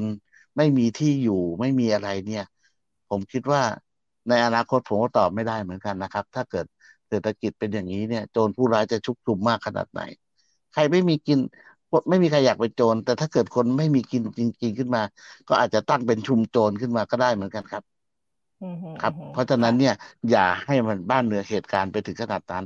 ทุกฝ่ายครับ ควรจะมาร่วมมือกัน แม้กระทั่งนักการเมืองเองด้วยนะครับ นักการเมืองเอง ก็ผมก็เชื่อว่านักการเมืองเองเนี่ย ท่านก็อยากได้บ้านเมืองที่เป็นประชาธิปไตยเหมือนกัน เพราะฉะนั้นเราก็ก็ต้องมาร่วมกันล่ะครับ ก็เหลือเฉพาะพวกเผด็จการนั่นแหละครับ ที่ ควรจะกลับไปเลี้ยงหลานอยู่บ้านได้แล้ว ค่ะ ถ้าถ้าลงในรายละเอียดนิดนึงสมมุติถามแทนพรรคการเมืองแล้วกัน ถ้าเขาอาจจะต้องดีไซน์นโยบายหรือว่ามีโจทย์อะไรที่จะเตรียมเพื่อสำหรับการเลือกตั้งครั้งหน้าเนี่ยคุณบารมีมีมีประเด็นอะไรที่อยากจะฝากพรรคการเมืองไว้ไหมคะ เช่น ไม่รู้สิประเด็นเรื่องอะไรทุนผูกขาดเรื่องการกระจายอำนาจหรืออะไรที่รู้สึกว่าถ้าแก้ตรงนี้ได้เนี่ย มันจะแก้เพนพอยต์ ปัญหาในสังคมได้หลักใหญ่ ๆ ได้เลย ครับคือผมเห็นว่าประเด็นที่สำคัญประเด็นหนึ่งก็คือเรื่องการปฏิรูปที่ดินนะเราต้องมีการปฏิรูปที่ดินใหม่ทั้งประเทศ จัดการที่ดินใหม่ คือคือตอนนี้เนี่ย เรื่องที่ดินของเราเนี่ยมันมันวุ่นวายมากครับ เรามีที่ดินในกรมที่ดินเองเนี่ย ก็ยังมีเอกสารสิทธิ์หลายชนิด มีทั้งนทสาม มีทั้งนอสามกมีทั้งนอสามขอมีทั้งโฉนดนะโฉนดเองก็มีหลายรูปแบบอีกอเอกสารทั้งหมดเนี่ยมันไม่เป็นปัจจุบันเลยฐานข้อมูลไม่เป็นปัจจุบันแผนที่มันคนละฉบับกันอะไรเงี้ย เอามาลงในระวางก็ซ้อนกันไม่ได้อะมัน เกิดการพิพาทเรื่องไอ้ที่ดินมันทับซ้อนทับไปทับมา เพราะเรื่องแผนที่นี่ก็มีไม่น้อย ในขณะเดียวกันที่ดินที่เป็นพื้นที่ป่าเป็นพื้นที่ดินของรัฐอื่น ๆ เนี่ย การประกาศพื้นที่ป่าประกาศเขตป่าเนี่ย ก็ประกาศแบบขีดเอาในแผนที่ประกาศเอาโดยที่ไม่ได้มีการสำรวจอย่างจริงจังเนี่ยนะฮะในพื้นที่ป่าเนี่ยหรือในพื้นที่ที่ดินของรัฐอื่น ๆ เนี่ย ก็มีคนอยู่เป็นจำนวนมากนะซึ่งซึ่งคนเหล่านี้เนี่ย ตอนนี้ก็คือเป็นคนที่อยู่ไม่ถูกต้องตามกฎหมาย คนเหล่านี้เนี่ยก็คือคนที่จะต้องถูกอพยพออก เพื่อเอาที่ดินไปปลูกป่าเพื่อทำคาร์บอนเครดิต อันนี้เป็นเหตุหนึ่งที่เราต้องออกมาประท้วงเอเปกเพราะเราเห็นแล้วว่าเขาจะเอาที่ดินตรงนี้เนี่ย ไปปลูกป่าอันนี้เป็นมีมีนโยบายที่ที่ชัดเจนเลยนะอยู่ในแผนยุทธศาสตร์ 20 ปีของรัฐบาลเลย เพราะฉะนั้นเนี่ย การปฏิรูปที่ดินใหม่ก็คือ มันต้องมาดูมาจัดสรรอำนาจกันใหม่ทั้งหมดเลยครับ ในเรื่องการจัดการที่ดินมันมีหน่วยงานแต่ละหน่วยงาน กฎหมายแต่ละฉบับมันทับซ้อนกันยังไง ควรจะเหลือกฎหมายสักกี่ฉบับ ควรจะมีหน่วยงานสักกี่หน่วยงานดูแล ประชาชนจะมีอำนาจในการจัดการที่ดินของตัวเองแค่ไหน ประชาชนจะมีอำนาจในการจัดการป่าแค่ไหนเนี่ยหรือจัดการที่ดินสาธารณะอื่น ๆ แค่ไหน เรื่องพวกนี้ต้องตกลงกันใหม่หมดครับ เพราะว่า เพราะว่าถ้าตกลงเรื่องนี้กันได้เนี่ย มันก็จะทำให้เกิดการกระจายการถือครองที่ดินได้ ถ้าไม่งั้นเนี่ยตราบใดถ้าที่ดินยังกระจุกตัวอยู่ในมือของคนไม่กี่ตระกูลเนี่ย แล้วก็คนก็ไม่กล้าทำอะไรถ้าเกิดว่าถ้าเกิดทำกระจายการถือจำกัดการถือครองที่ดินเมื่อไหร่ก็กลัวจะมีคนรัฐประหารเหมือนสมัย จอมพลปอออกกฎหมายที่ดินแล้วก็จอมพลสฤษดิ์มารัฐประหารอีก ก็เป็น ตาบาปที่ประทับอยู่ในใจของนักการเมืองทุกคนอะไรประมาณนี้เลยไม่กล้าจำกัดการถือครองที่ดิน เพราะต้องกล้าจำกัดการถือครองที่ดินจริง ๆ ก็คือต้องกล้าที่จะปฏิรูปที่ดินครับนะคนที่ถือครองที่ดินมากที่สุดเนี่ย นอกเหนือจากทุนแล้วเนี่ย ก็คือพวกศักดินาครับก็เพราะฉะนั้นเนี่ยอีกเรื่องหนึ่งเนี่ยที่ควรที่จะต้องปฏิรูปเนี่ยคือ ผมคิดว่าเราก็ต้อง ปฏิรูปสถาบันด้วยนะครับทำยังไงถึงจะให้สถาบันเนี่ยเป็นที่เคารพสักการะของประชาชน อยู่ได้โดยที่ไม่ต้องมาเกี่ยวข้องกับการเมืองไม่ต้องมาเกี่ยวข้องกับเรื่องอื่นๆ ซึ่งแต่ละคนมีหน้าที่ของเขาดูแลอีกอยู่แล้วอะไรประมาณนี้หรือว่าสถาบันก็ไม่ควรที่จะต้องมาทำธุรกิจอะไรบางเรื่อง โดยเฉพาะธุรกิจเกี่ยวกับเรื่องที่ดินอ่า เรื่องกระจายอำนาจก็เป็นเรื่องสำคัญที่อย่างที่พูดไปแล้ว อีกเรื่องหนึ่งเนี่ยที่ที่อยู่ในเรื่องของอสมัชชาคนจนผลักดันก็คือเรื่องสันติภาพชายแดนใต้ ค่ะ เราเห็นว่าสันติภาพชายแดนใต้นี่ก็เป็นเป็นความขัดแย้งที่ยาวนานมาพอสมควร เพราะฉะนั้นเนี่ยผมคิดว่ารัฐสันติภาพชายแดนใต้เนี่ยมันควรที่จะต้องกำหนดไว้ในบทเฉพาะการสักเรื่องหนึ่งที่ว่าควรจะต้องใช้เวลาอ่า ในช่วงช่วงหนึ่งที่จัดการเรื่องนี้ให้ได้นะฮะสามเรื่องที่ผมพูดมาเนี่ยเป็นเรื่องที่ผมคิดว่าเราต้องอยู่ในบทเฉพาะการก็คือกำหนดเวลาไว้ว่าภายในเวลาเท่านั้นเท่านี้ปีต้องทำให้เสร็จครับอ่าส่วนเรื่องอื่น ๆ เนี่ยที่จะต้องเข้ามาแน่นอนครับ เรื่องรัฐสวัสดิการก็ต้องทำครับอ่าประเทศไทยเราโต แต่มาถึงทุกวันนี้เนี่ยเข้ามาสู่ระบบทุนนิยมเต็มตัวเนี่ย มันไม่อยู่ในรัฐสวัสดิไม่มีรัฐสวัสดิการมารับรองเนี่ย มันเป็นไปไม่ได้อยู่แล้วครับ เราจะให้อยู่ในระบบไอ้สังคมสงเคราะห์เนี่ย ระบบสังคมสงเคราะห์มันเลิกเลิกควรจะเลิกไปนานแต่นานแล้วครับ ค่ะค่ะค่ะก็มีสี่ประเด็นหลัก ๆ นะคะ ถ้าถ้าเกิดว่าอยากจะให้แก้ไขนะ ก็มีปฏิรูปที่ดิน ปฏิรูปสถาบันกระจายอำนาจ แล้วก็ปัญหาเรื่องชายแดนใต้เนาะถ้าเกิดว่าสี่อย่างนี้ปรับได้เนี่ย คิดว่าน่าจะนำมาสู่การเปลี่ยนแปลงหลายอย่างในสังคม ใช่ใช่ครับ เรื่องกระจายอำนาจเนี่ยเรื่องเลือกตั้งผู้ว่าก็เป็นเป็นเรื่องที่สำคัญมากทีเดียวนะครับ แต่เลือกตั้งผู้ว่าก็ไม่ใช่แค่เลือกตั้งผู้ว่าแบบเฉยๆแต่เลือกตั้งผู้ว่าแล้ว มันก็ต้องเกิดการกระจายอำนาจให้ท้องถิ่น ให้ท้องถิ่นมีอำนาจจัดการให้ท้องถิ่นมีอำนาจดูแลภาษีที่เก็บได้ในท้องถิ่นบริหารภาษีได้ ดูแลเรื่องหลาย ๆ เรื่องเรื่องสวัสดิการได้อะไรของตัวเองเนี่ยนะฮะ ถ้าเพราะฉะนั้นเนี่ยแต่แต่ว่าไม่ใช่แค่เลือกตั้งผู้ว่าเท่านั้น มันต้องรวมไปถึงเรื่องการกระจายอำนาจให้กับชุมชนด้วยทำยังไงเราถึงจะดูแลลุ่มน้ำด้วยกันทำยังไงเราถึงจะดูแลป่าด้วยกันทำยังไงเราถึงจะดูแลทะเลด้วยกันได้ ครับ ค่ะ ค่ะสำหรับ ท่านผู้ชมนะคะที่เพิ่งเปิดมาเจอหรือว่านั่งฟังอยู่พานานแล้วนะคะ ก็เราอยู่ช่วงใกล้จะเข้าช่วงคำถามนะคะ ถ้าเกิดว่ามีคำถามอะไรเนี่ยสามารถพิมพ์ไว้ในคอมเมนต์ได้นะคะ แล้วก็ที่บารมีก็จะตอบทุกคำถามในช่วงท้ายเนาะประมาณครึ่งชั่วโมงสุดท้าย แต่ว่าช่วงก่อนที่จะเข้าช่วงคำถามเนี่ยจริง ๆ ก็ยังมีประมาณพิธีกรมีสักหนึ่งถึงสองคำถามนะคะ ที่จะถาม อันนี้ก็อาจจะเข้ามาเรื่อง ส่วนตัวหน่อยเพราะว่าจริง ๆ แล้วเนี่ยเห็นเห็นคุณบารมีเนี่ยต่อสู้มานานมาก ๆนะคะ หลายสิบปี ถามจริง ๆ ว่ามันเห็นความหวังมากขึ้นบ้างไหมในในพศนี้นะ หรือว่าก่อนหน้านี้หรือก่อนหน้านี้มันมีความหวังมากกว่านี้ มันเราเราเห็นหวังในการต่อสู้ในฐานะ ประชาชนคนหนึ่งเนี่ยค่ะ ผมผมต่อสู้มานานครับ แต่ว่าผมจะบอกว่าในปี 2540 เนี่ย เป็นปีที่ผมมีความหวังที่สุด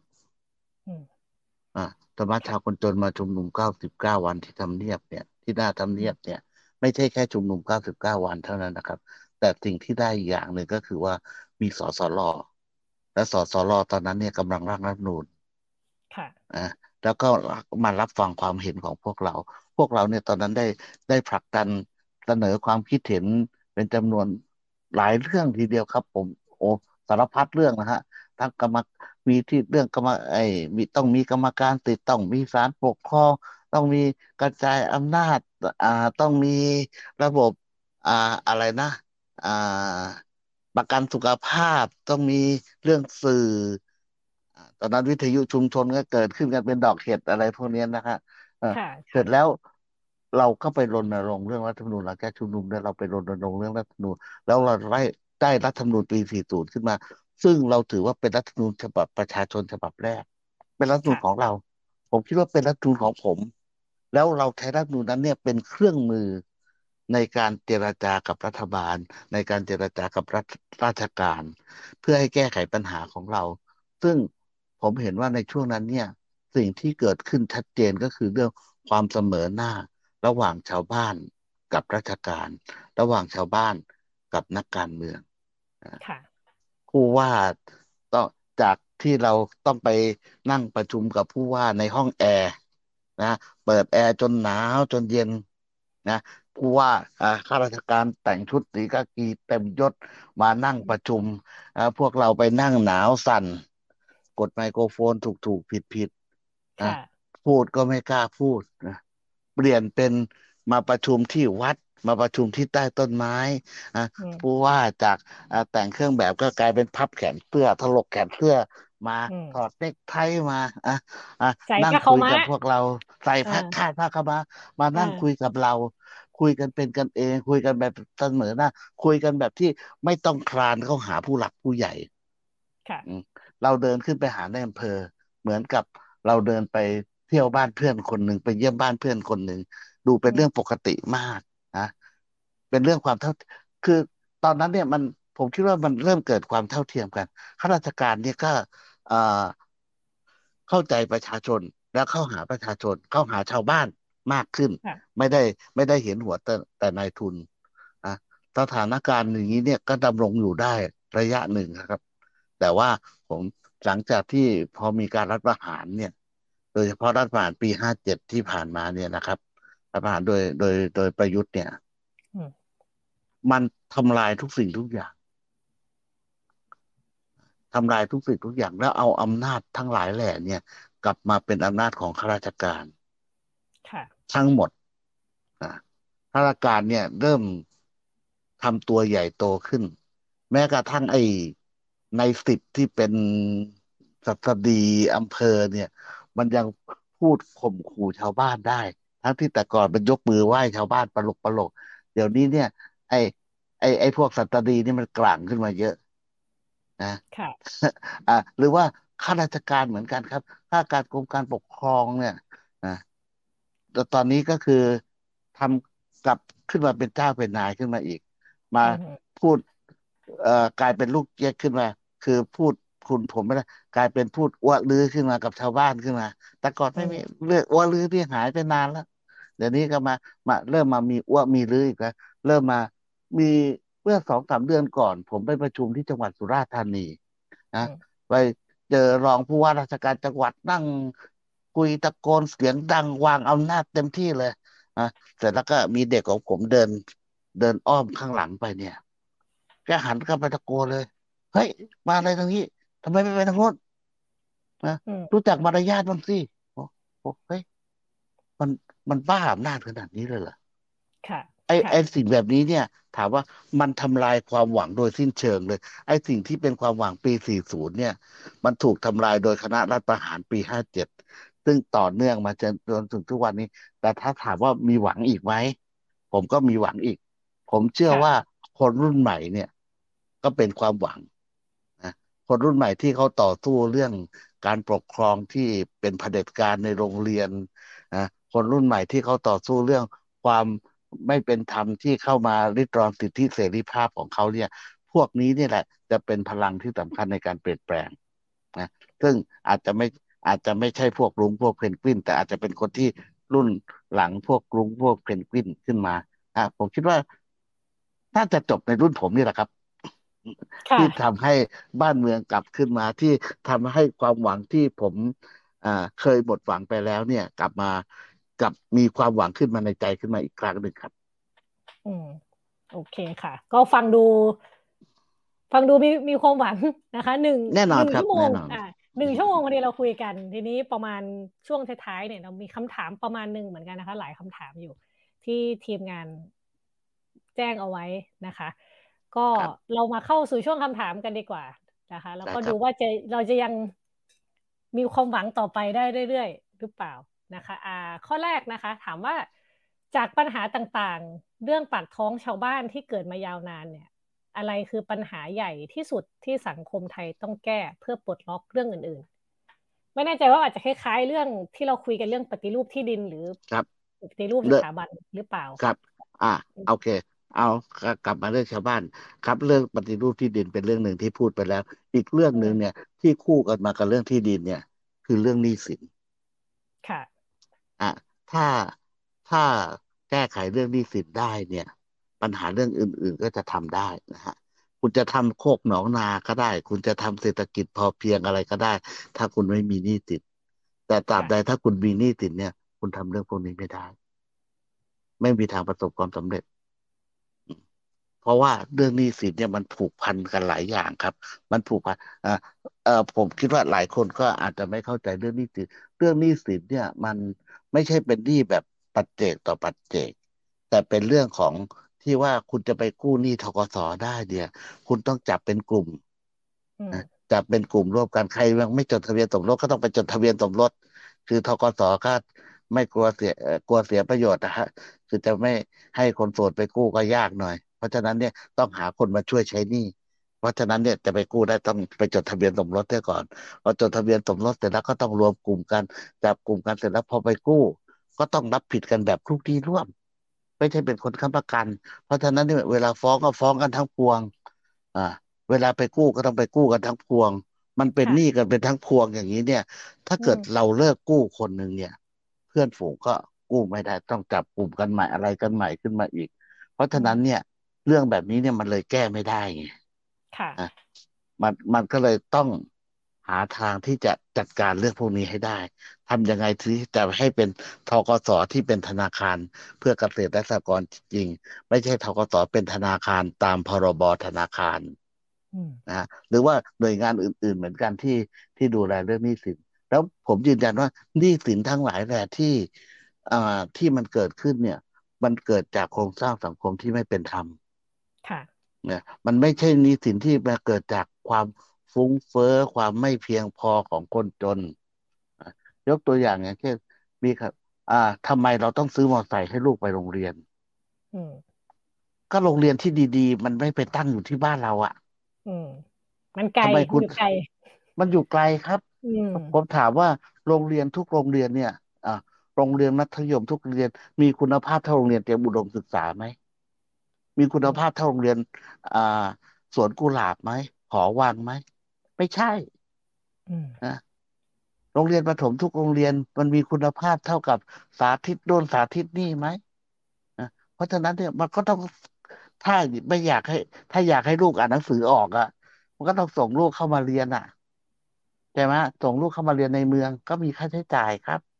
ค่ะมีค่าใช้จ่ายแล้วเอาค่าใช้จ่ายมาจากไหนก็ต้องไปกู้ดียืมสิน เราถามว่าอยู่ในชนบทเนี่ย มีรถขนาดในกรุงเทพเนี่ย รถเมย์ยังไม่ผ่านรถรอรถเมย์ยังรอตั้งนานนะฮะ อยู่ชนบทรอนานกว่านั้นไม่รู้กี่เท่าถ้าคุณตกรถเมย์เที่ยวหนึ่งคุณอาจจะไม่ได้ไปโรงเรียนเลยก็ได้อ่า เพราะฉะนั้นก็ไม่แปลกที่มันก็ต้องซื้อรถให้ลูกไปโรงเรียน ซื้อรถไปถามว่ามันไปแว้นก็มันก็ต้องไปแว้นนะ ก็ก็มันพากันแว้นน่ะใช่ไหมแต่ว่าถามว่ามันมันไม่ได้เป็นความผิดโดยตรง แต่ความผิดโดยตรงก็คือว่าโรงเรียนมันไม่มีคุณภาพนะโรงพยาบาลเหมือนกันครับ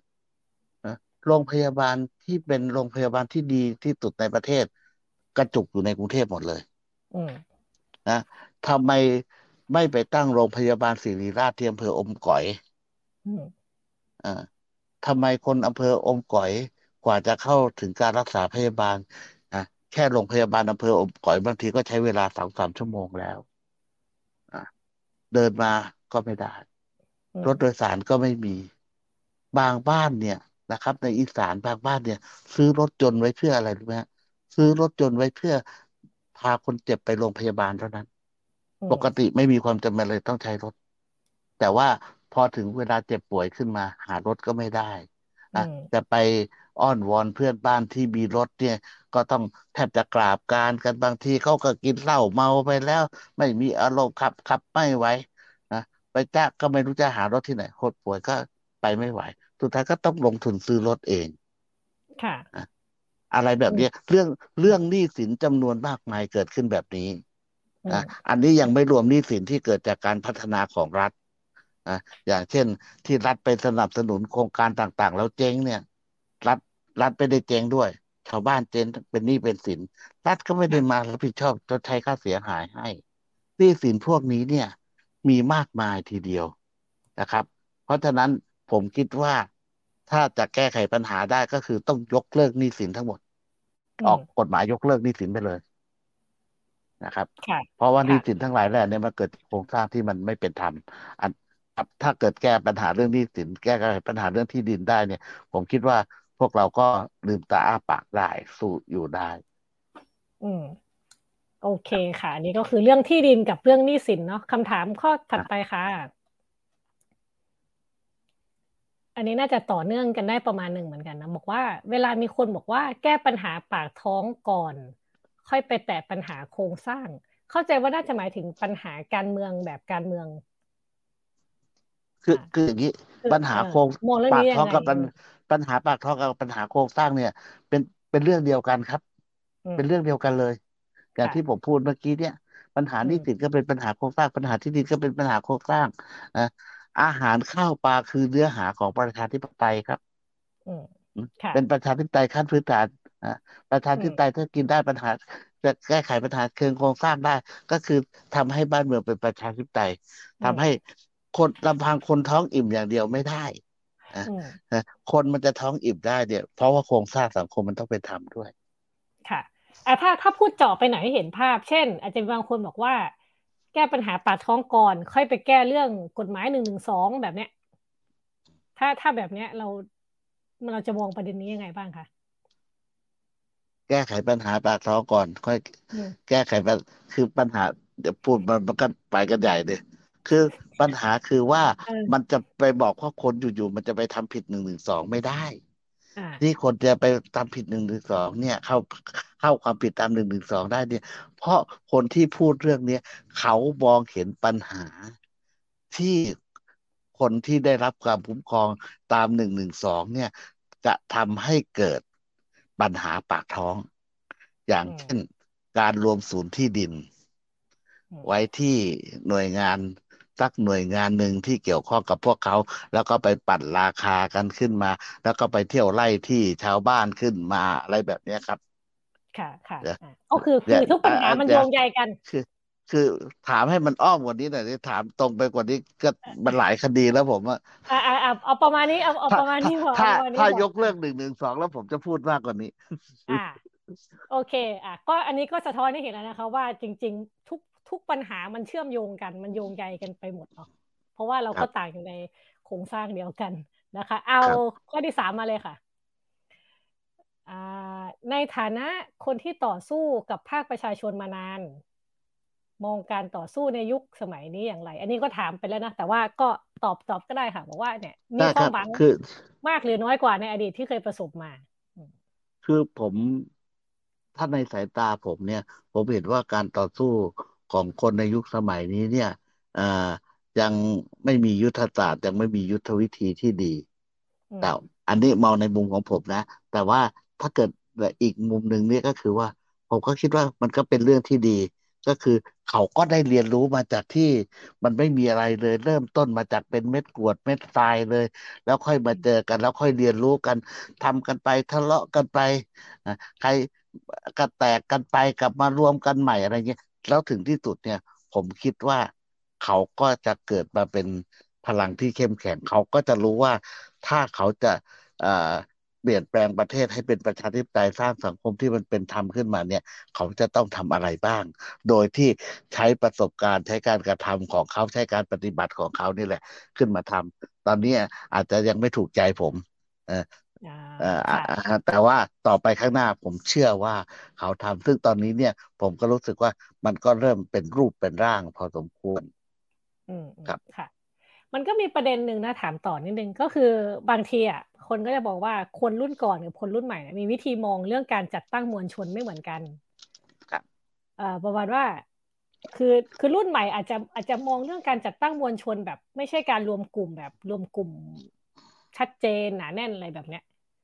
แต่ว่าพี่บารมีในฐานะที่รันกับมวลชนมาตลอดเนี่ยค่ะ มองเรื่องการแบบจัดตั้งมวลชน หรือการรวมกลุ่มมวลชนยังไง ว่ามันต้องแบบ เออ การรวมตัวเป็นเป็นหน่วยจัดตั้งเนี่ย มันมันยังได้ผลจริงอยู่ไหมหรือว่า หรือมันควรจะมีการปรับเปลี่ยนยุทธศาสตร์ไปแบบไหน คือสำหรับผมเนี่ย การทำงานคนรุ่นเก่า วิธีการจัดตั้งยังได้ผลอยู่นะแต่มาทำงานคนรุ่นใหม่ยังอาจจะไม่ได้ผล คนรุ่นใหม่ก็อาจจะต้องมีวิธีการจัดตั้งของเขาซึ่งทำยังไงที่จะทำให้สองเรื่องนี้เนี่ย มามาหาจุดร่วมกันให้ได้ ค่ะ ตอนนี้มันยังยังขย่งขย่งกันอยู่แต่อันนั้นในอนาคตผมก็เชื่อว่าได้ เพราะว่ายังไงคนรุ่นเก่ามันยังไม่ตายหมดไงฮะแล้วก็ผมคิดว่ามันก็คงไม่ต้องรอให้คนรุ่นผมตายหมดอะ ถึงถึงถึงจะรวมกันได้ ผมคิดว่าต่างฝ่ายจะต่างปรับตัวเข้าหากัน คืองานจัดตั้งที่แบบเดิมกับงานจัดตั้งแบบใหม่เนี่ย ก็จะอ่าค่อยๆเรียนรู้ซึ่งกันและกันอะแต่ยังอ่าพอทำให้การจัดตั้งสองแบบเนี้ยเป็นเคลื่อนไปพร้อมกันได้ เคลื่อนไปด้วยกันได้ค่ะ เคลื่อนไปในทิศทางเดียวกันได้ครับ ค่ะ อะคำถามข้อถัดไปค่ะ มองจากสถานการณ์แล้วเนี่ย เป็นไปได้ไหมที่หลังเลือกตั้ง เรายังต้องเจอรัฐบาลที่สืบทอดจากเครือข่ายประยุทธ์อีกสี่ปี ฝ่ายค้านตอนนี้มีโอกาสเป็นรัฐบาลแค่ไหนคะผมคิดว่าต่อให้พรรคเพื่อไทยชนะถล่มทลายแลนสไลด์ก็ไม่ได้เป็นรัฐบาล หรือถ้าได้เป็นรัฐบาล ก็ไม่ได้เป็นนายก แล้วมันจะออกมามันจะออกมาเป็นหน้าตายังไงคะรัฐบาลถ้าเกิดเป็นแบบนั้นดูแล้ว ก็ไม่รู้ก็ก็ออกมา ก็เพราะฉะนั้นก็ถ้าออกมาก็คือ ก็ก็ต้องออกมาเป็นฝ่ายค้านเนี่ยครับจะเป็นเป็นฝ่ายค้านเสียงข้างมาก อันนั้นก็เป็นรัฐบาลเสียงข้างน้อย ที่มีสวหนุนหลังไว้อืม อืมอันนี้ผมบอกนะ แต่ว่าก็หวังว่าผมจะมองผิด ก็คือหวังว่าพวกเผด็จการจะพ่ายแพ้อะไรเงี้ยไม่ว่าจะเป็นพรรคอะไรก็แล้วแต่ ค่ะ แต่ถ้าดูแล้วถ้าเกิดเราเออถ้าตอนนี้คนก็จะมองว่าถ้าเราไปเล่นกับพรรคการเมืองได้อะคือไปจูงใจไปทำยังไงก็ได้ ให้พรรคการเมือง แบบมีแรงจูงใจในการที่จะไม่สนับสนุนฝ่ายเครือข่ายประยุทธ์เนี่ย มันพอจะมี ความหวังไหมคะอะสมมุติว่าเรามองว่าโอเค ตอนนี้เพื่อไทยกับก้าวไกลไม่สมมุตินะว่าว่าไม่เอาเครือข่ายประยุทธ์เนี่ย อื่น ๆ เนี่ยเรามีความหวังไหมคะพรรคอื่น ๆ คือผมคิดว่าทำไมถึงต้องเอาประยุทธ์อยู่ อืมอันนี้ อันนี้ อันนี้ถามพรรคการเมืองเนาะ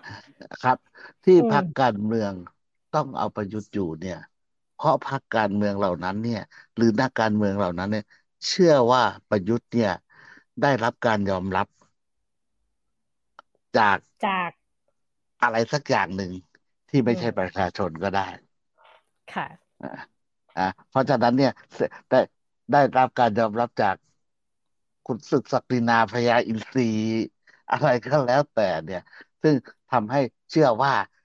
ถ้าได้ประยุทธ์ขึ้นมาเป็นนายกอีก เขาก็จะไปต่อได้ แต่ถ้าเกิดได้พรรคเพื่อไทยมาเนี่ย แล้วคนของพรรคเพื่อไทยไม่ได้รับการยอมรับจากคุณศึกศักดินาพญาอินทรีเนี่ยพรรคเพื่อไทยก็จะไปไม่ได้อะไรประมาณเนี้ยกลายเป็นการเมืองของชนชั้นนำไป โดยไม่มีประชาชนในสมการใช่ประชาชนก็ใช่ครับ ไม่ไม่มีประชาชนในสมการครับ เป็นการเมืองของชนชั้นนำแน่นอน เป็นการเมืองที่นักการเมืองไม่ได้เห็นหัวคนจนแน่นอนครับนักการเมืองมองแต่เงยหน้าอย่างเดียวครับก้มหน้าไม่เป็น แล้วเราจะทำยังไงในฐานะภาคประชาชนเนี่ยค่ะ จะทำยังไงให้เราไปอยู่ในสมการของการเมือง ที่จะมาถึงการเลือกตั้งอันใกล้เนี่ย เอาเอาแบบแค่นี้ก่อนเลยอะการเลือกตั้งใกล้ทำไม่ได้ อืมการเลือกตั้งใกล้ทำนะแต่ว่าต้องทำต้อง เขียนรัฐธรรมนูญอย่างเดียว รัฐธรรมนูญตอนนี้ รัฐธรรมนูญคือทางออกอย่างเดียวคือแก้รัฐธรรมนูญต้องแก้รัฐธรรมนูญถ้าถ้าไม่แก้กฎกติกาเนี่ย ถ้านายกมาจากใครก็ได้ที่พรรคการเมืองเสนอขึ้นมา ถ้าสวสองร้อยห้าสิบคนยังมีอำนาจในการเลือกตั้งนายกไปอีกหนึ่งปีเนี่ยฮะ มันไม่มีทางที่เป็นอย่างอื่นอะ โจทย์มันถูกตอบไว้แล้วนะเรามีหน้าที่ถูกจับมือไปกาให้ถูกคำตอบที่ถูกต้องเฉยๆเท่านั้นเองฮะ เราไม่ได้หาโจทย์หาหาคำตอบอะไรเลย เรามีหน้าที่เลือกคำตอบที่ถูกต้องเท่านั้นเองซึ่งแบบนี้ไปไม่รอด ค่ะ อ่า ดังนั้นทางแก้แก้รัฐธรรมนูญก่อนต้องแก้รัฐธรรมนูญก่อนครับ ต้องแก้รัฐธรรมนูญก่อน เพราะฉะนั้นทางแก้อันดับแรกก็คือ ต้องทำให้พรรคการเมืองทุกพรรคที่อยากจะเป็นประชาธิปไตยที่อยากจะปลดแอกจากชนชั้นนำเนี่ย หันมาสร้างสัญญาประชาคมร่วมกันว่า เราจะเขียนรัฐธรรมนูญใหม่ที่เป็นรัฐธรรมนูญประชาชนร่วมกันครับ อืม โอเคค่ะ อ่าคำถามข้อสุดท้ายนะคะ เห็นว่าเป็นข้อสุดท้ายแหละมาเลยค่ะ ภาคประชาชนโดยเฉพาะขบวนการคนจนคาดหวังบทบาทอของพรรคการเมืองอย่างไร ก็คล้ายๆที่เราคุยกันไปนะจะทำงานร่วมกับพรรคการเมือง หรือเรียกร้องอะไรจากพรรคการเมืองบ้างไหม อันนี้เอาแบบอาจจะเป็นรูปธรรมเลยก็ได้ค่ะ เมื่อกี้เราพูดเชิง concept กันไปเห็นชัดแหละอืมต่อไปก็กลัวพรรคพวกจะน้อยใจคือยังไงยังไงลองดูลองดู ผมผมยังไม่เห็นความหวังอะไรกับพรรคการเมืองที่บอกว่าเป็นพรรคทางเลือก หรือว่าเป็นพรรคของคนรุ่นใหม่อะไรเลยนะครับ คือ คือ ผมเห็นว่าโครงสร้างมัน โครงสร้างมันมันมันไม่เอื้อให้พวกเขาทำอะไรได้อะแต่ถ้าเกิดมีโครงสร้างที่เอื้อให้เขาพวกเขาทำอะไรได้ ผมเชื่อว่าพวกเขามีศักยภาพ พอที่จะเป็นปากเป็นเสียงเป็นตัวแทนของประชาชนได้นะและเมื่อนั้นเนี่ยพรรคการเมืองถึงจะเป็นความหวังได้ แต่ในวันนี้เนี่ย พอคุณเข้าไปเจอเกมการเมืองแล้วในสภาแล้วเนี่ย คุณก็ทำอะไรไม่ได้ เอาเอายกตัวอย่างอย่างเช่น รูปธรรมเลยก็คือพรรคกู้ไก่เสนอพรบเหล้าเนี่ยนะแล้วก็คนทั้งปวงก็เห็นด้วยว่า ควรจะต้องมีพรบเราควรจะต้องอผลิตเหล้าเสรีเนี่ย รัฐบาลก็ไปแก้เกมโดยประกาศกระทรวงอะไรเนี่ยครับ ที่ที่ออกมาเนี่ย ประกาศพระราชกิจพระราชกิจสีกา ออกพระราชกิจสีกามาเออเออกฎกระทรวงผลิตสุรามา แค่เนี้ยก็แก้เกมการเมืองไปได้แล้วไอ้ที่จะเป็นเรื่องที่จะไปหาเสียงมันก็แผ่วแผ่วไปเพราะเกมการเมืองแบบเนี้ยการที่จะได้เป็นผลงานก็ไม่ได้เป็นผลงาน หรือเรื่องกัญชาที่เถียงกันทุกวันนี้โอ้โหพักหนึ่งก็จะเป็นผลงานทำท่าจะเป็นผลงานขึ้นมาเป็นแนวตายที่เหลือลุมเตะตัดขากันหมด อืมอ่าแล้วมันจะเป็นความหวังอะไรได้ล่ะครับ เอาแค่รูปธรรมสองอย่างนี้มันก็เป็นพรรคการเมืองก็เป็นความหวังไม่ได้แล้ว อืมค่ะค่ะอ่าโอเค ถ้าพรรคการเมืองเป็นความหวังไม่ได้แล้วแล้วความหวังของเราอยู่ที่ไหนคะในท้ายที่สุดแล้วเอาปิดท้ายกันแบบ ถ้าถ้ามีถ้าจะมีความหวังหน่อยนะเราเราจะเห็นความหวังจากไหนได้บ้าง คือผมเห็นว่าถึงที่สุดแล้วเนี่ยการเมืองภาคประชาชนก็ยังต้องสร้างความเข้มแข็งขึ้นมาให้ได้ ตอนการเมืองภาคประชาชน การเมืองพลเมืองเนี่ยมันยังอ่อนแออยู่ ยังก่อร่างสร้าง โดยเฉพาะคนรุ่นใหม่ก็ยังก่อร่างสร้างตัวอยู่ ถ้าเกิดอ่ากลกลไกภาคพลเมืองการเมืองภาคพลเมืองเข้มแข็งเนี่ย ผมคิดว่าจะไปเปลี่ยนแปลงโครงสร้างได้ ไปปรับโครงสร้างได้นะแล้วเมื่อนั้นเนี่ยจะทำให้พรรคการเมือง ซึ่ง มีศักยภาพที่จะไปทำงานในในกลไกในการเมืองในระบบเนี่ยเขาสามารถเปล่งศักยภาพได้อย่างเต็มที่ แล้วเมื่อนั้นเนี่ยก็จะทำให้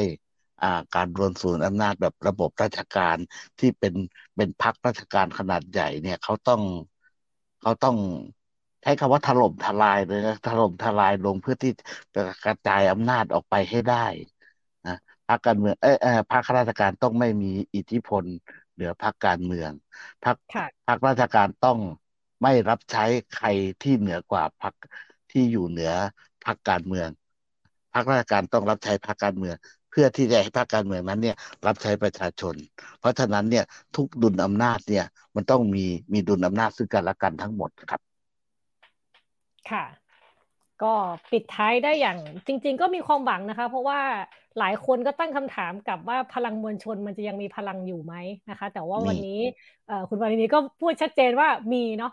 ก็วันนี้ก็ขอบคุณคุณบารมีมากเลยนะคะ ที่มาร่วมพูดคุยกับทางรายการวันโอวันวันออนวันนะคะแล้วก็ถ้าเกิดว่าโอกาสหน้าฟ้าใหม่ถ้า มีโอกาสได้คุยกัน ถ้าเราได้มีการแก้รัฐธรรมนูญ หรือได้ทำสัญญาประชาคมจริง ๆ อย่างที่ว่าเนี่ยก็อาจจะมีโอกาสได้คุยกันอีกนะคะ วันนี้ก็ขอบคุณคุณบารมีมากค่ะ แล้วก็วันพฤหัสนี้นะคะสำหรับท่านผู้ชมนะคะเรามีรายการคุยข่าวนอกสคริปต์เนาะกับวิสุทธ์คงวัชรพงศ์นะคะ ซึ่งมีทุกทุกสัปดาห์อยู่แล้วค่ะ ถ้าเกิดว่าใครตามวันวันโอวันเนี่ยนะคะ ก็พฤหัสนี้ก็สองทุ่มครึ่งนะคะ ทุกช่องทางของ d 1 1 w o r l d ค่ะ ค่ะวันนี้นะคะ ก็อิปปานิพโพสีวังชัย แล้วก็คุณบารมีต้องลาไปก่อนนะคะ ขอบคุณทุกท่านค่ะ สวัสดีค่ะ ขอบคุณครับ สวัสดีครับ